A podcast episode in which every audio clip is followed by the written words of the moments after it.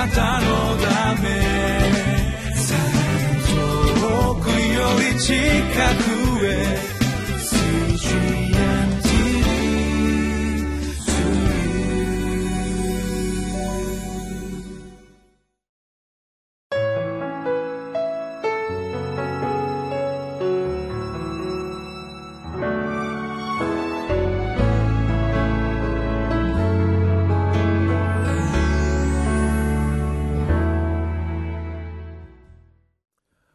皆さんこんにちは、えー、5月16日のリビングライフの時間です、えー、今日も私ひばりが丘バイブルチャーチの野田勝利が皆さんに、えー、御言葉をお分かちしていきたいと思います、えー、今日はペテロの手紙の第23章10節から18節を通して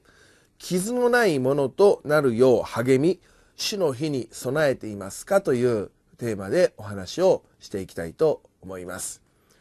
えー、2016年度に入りましたけれども、えー、我が家では少し緊張感が高まってきております。この新年度に入り、えー、長男が中学3年生になりました。えー、我が家で初めての、えー、高校受験、まあ受験自体が初めてということで、えー、あるわけであります。え、そして私たちはもともと、えー、京都出身であり、家内も大阪、まあ、出身でありますから、えー、この東京での受験ということについては、まあ、アウェーのような状態で自分たちの経験もありませんし、まだまだ情報が少ないということで、まあ、家族でいろいろこう調べてですね、えー、受験対策をしているところであります。本人も勉強について少しこうスイッチが入ってきてですね、えー、やる気を持って勉強をしてくれているところであります。えー、まあ受験というと、来年の春ですから、まあ1年ぐらいあるというような感じがしますが、でも考えてみるとですね、えー、まあ受験校を決定するのは、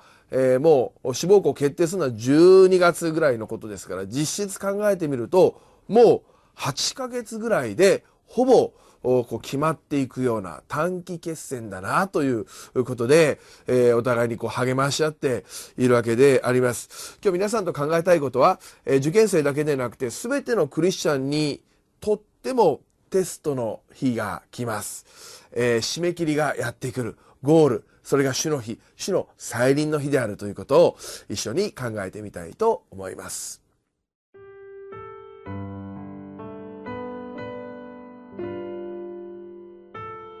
ペテロの手紙第2、3章、10節から18節しかし、主の日は盗人のようにやってきます。その日には、天は大きな響きを立てて消え失せ、天の万象は焼けて崩れ去り、地と地のいろいろな技は焼き尽くされます。このように、これらのものは皆、崩れ落ちるものだとすれば、あなた方はどれほど清い生き方をする敬虔な人でなければならないことでしょう。そのようにして、神の日の来るのを待ち望み、その日の来るのを早めなければなりません。その日が来れば、そのために天は燃えて崩れ、天の万象は焼け溶けてしまいます。しかし私たちは神の約束に従って正義の住む新しい天と新しい地を待ち望んでいます。そういうわけで愛する人たち、このようなことを待ち望んでいるあなた方ですから、シミも傷もないものとして平安をもって見舞いに出られるように励みなさい。また、私たちの主の忍耐は救いであると考えなさい。それは私たちの愛する兄弟パウロもその与えられた知恵に従ってあなた方に書き送った通りです。その中で他のすべての手紙でもそうなのですが、このことについて語っています。その手紙の中には理解しにくいところもあります。無知な心の定まらない人たちは、聖書の他の箇所の場合もそうするのですが、それらの手紙を曲解し、自分自身に滅びを招いています。愛する人たち、そういうわけですから、このことをあらかじめ知っておいて、よく気をつけ、無節操な者たちの迷いに誘い込まれて、自分自身の堅実さを失うことにならないようにしなさい。私たちの主であり、救い主であるイエス・キリストの恵みと知識において成長しなさい。このキリストに栄光が今も永遠の日に至るまでもありますように。アーメン。さあ、えー今日の箇所について少し見ていきたいと思います。えー今日お読みしましたのは、このペテロの手紙第2の、えー締めくくりの箇所でありますが、えーこの著者は最後のところで、え新しい天と新しい地を待ち望みなさい。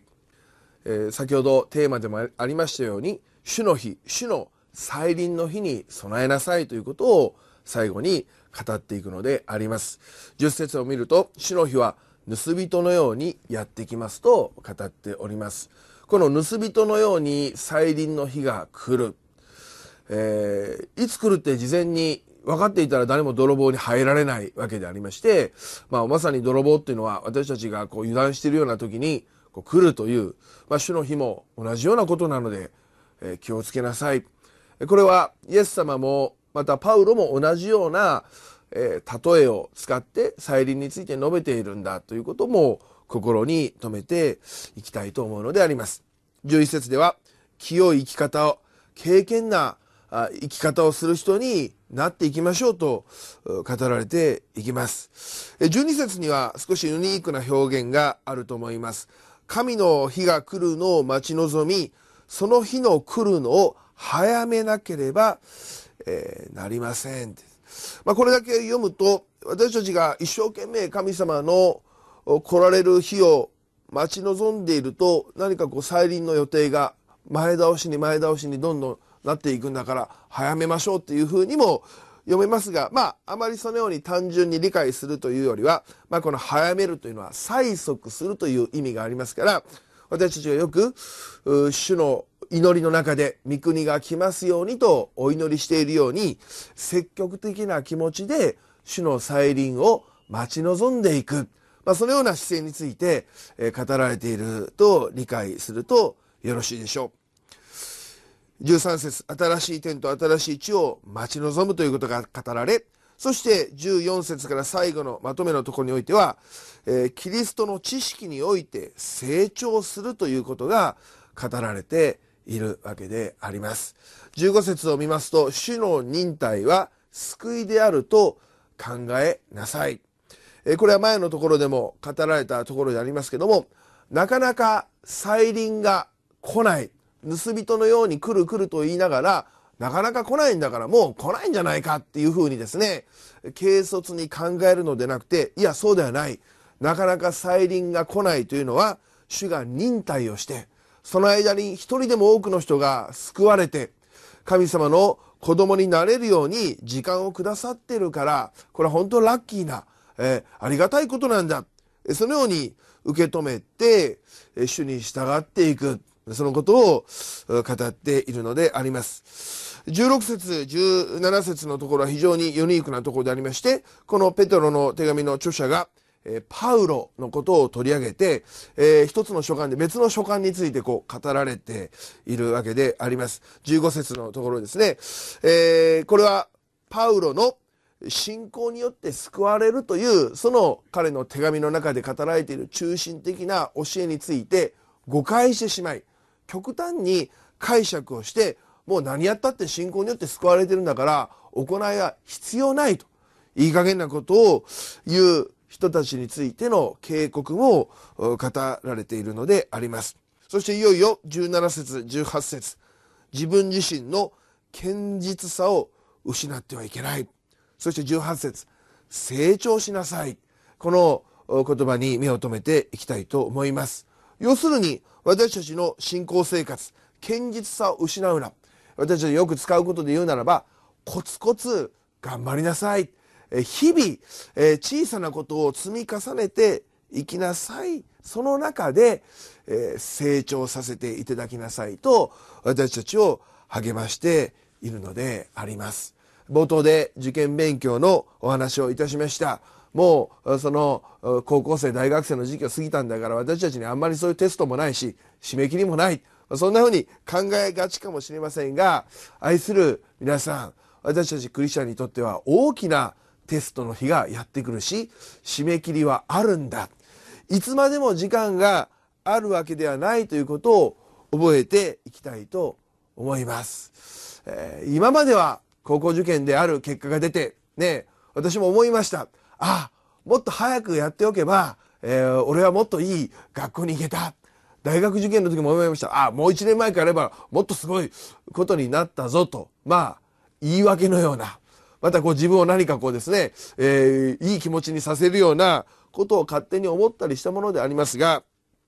私たちの信仰生活についてはもうそれを言うことはできません。あと50年生きられた私はもっと偉大な信仰者になっていたのにって言ってもですねそれは虚しいだけでありましていつか終わりの時が来る。その時点までに一体私たちはどれだけイエス・キリストに近づいているだろうか。栄光の姿に近づくことができているだろうか。そのことを思う時に決してうかうかしてはおれないのであります。そうだ今日一日できることをしよう御言葉を学び祈り賛美しそしてできる限り神様のために奉仕をさせていただくそのコツコツした積み重ねの中で私たちは日々少しずつキリストの栄光の姿に近づくことができているのだ今日皆さんと一緒にそうだ再臨という締め切りがあることを忘れてはいけない。そのことをしっかりと覚えていきたいと思います。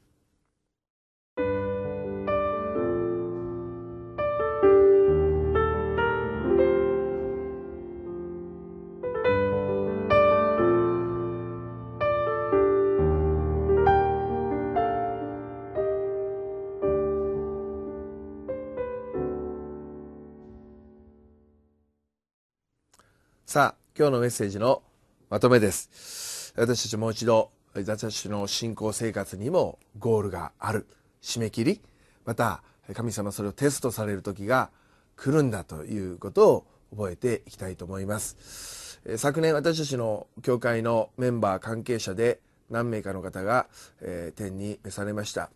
40代の方が1人おられました。また特に私たちが親しく共に歩んでいた50代のフィリピン人の姉妹が突然昨年、えー、天に帰られたのであります。まあ、誰も予期しない突然の死ということの前にあ本当に私たちの人生の締め切りはいつやってくるかわからないんだなということを思わされたのであります。この姉妹は、えー、神様の御言葉をこよなく愛し聖書を学ぶのがお好きなお好きな方でした。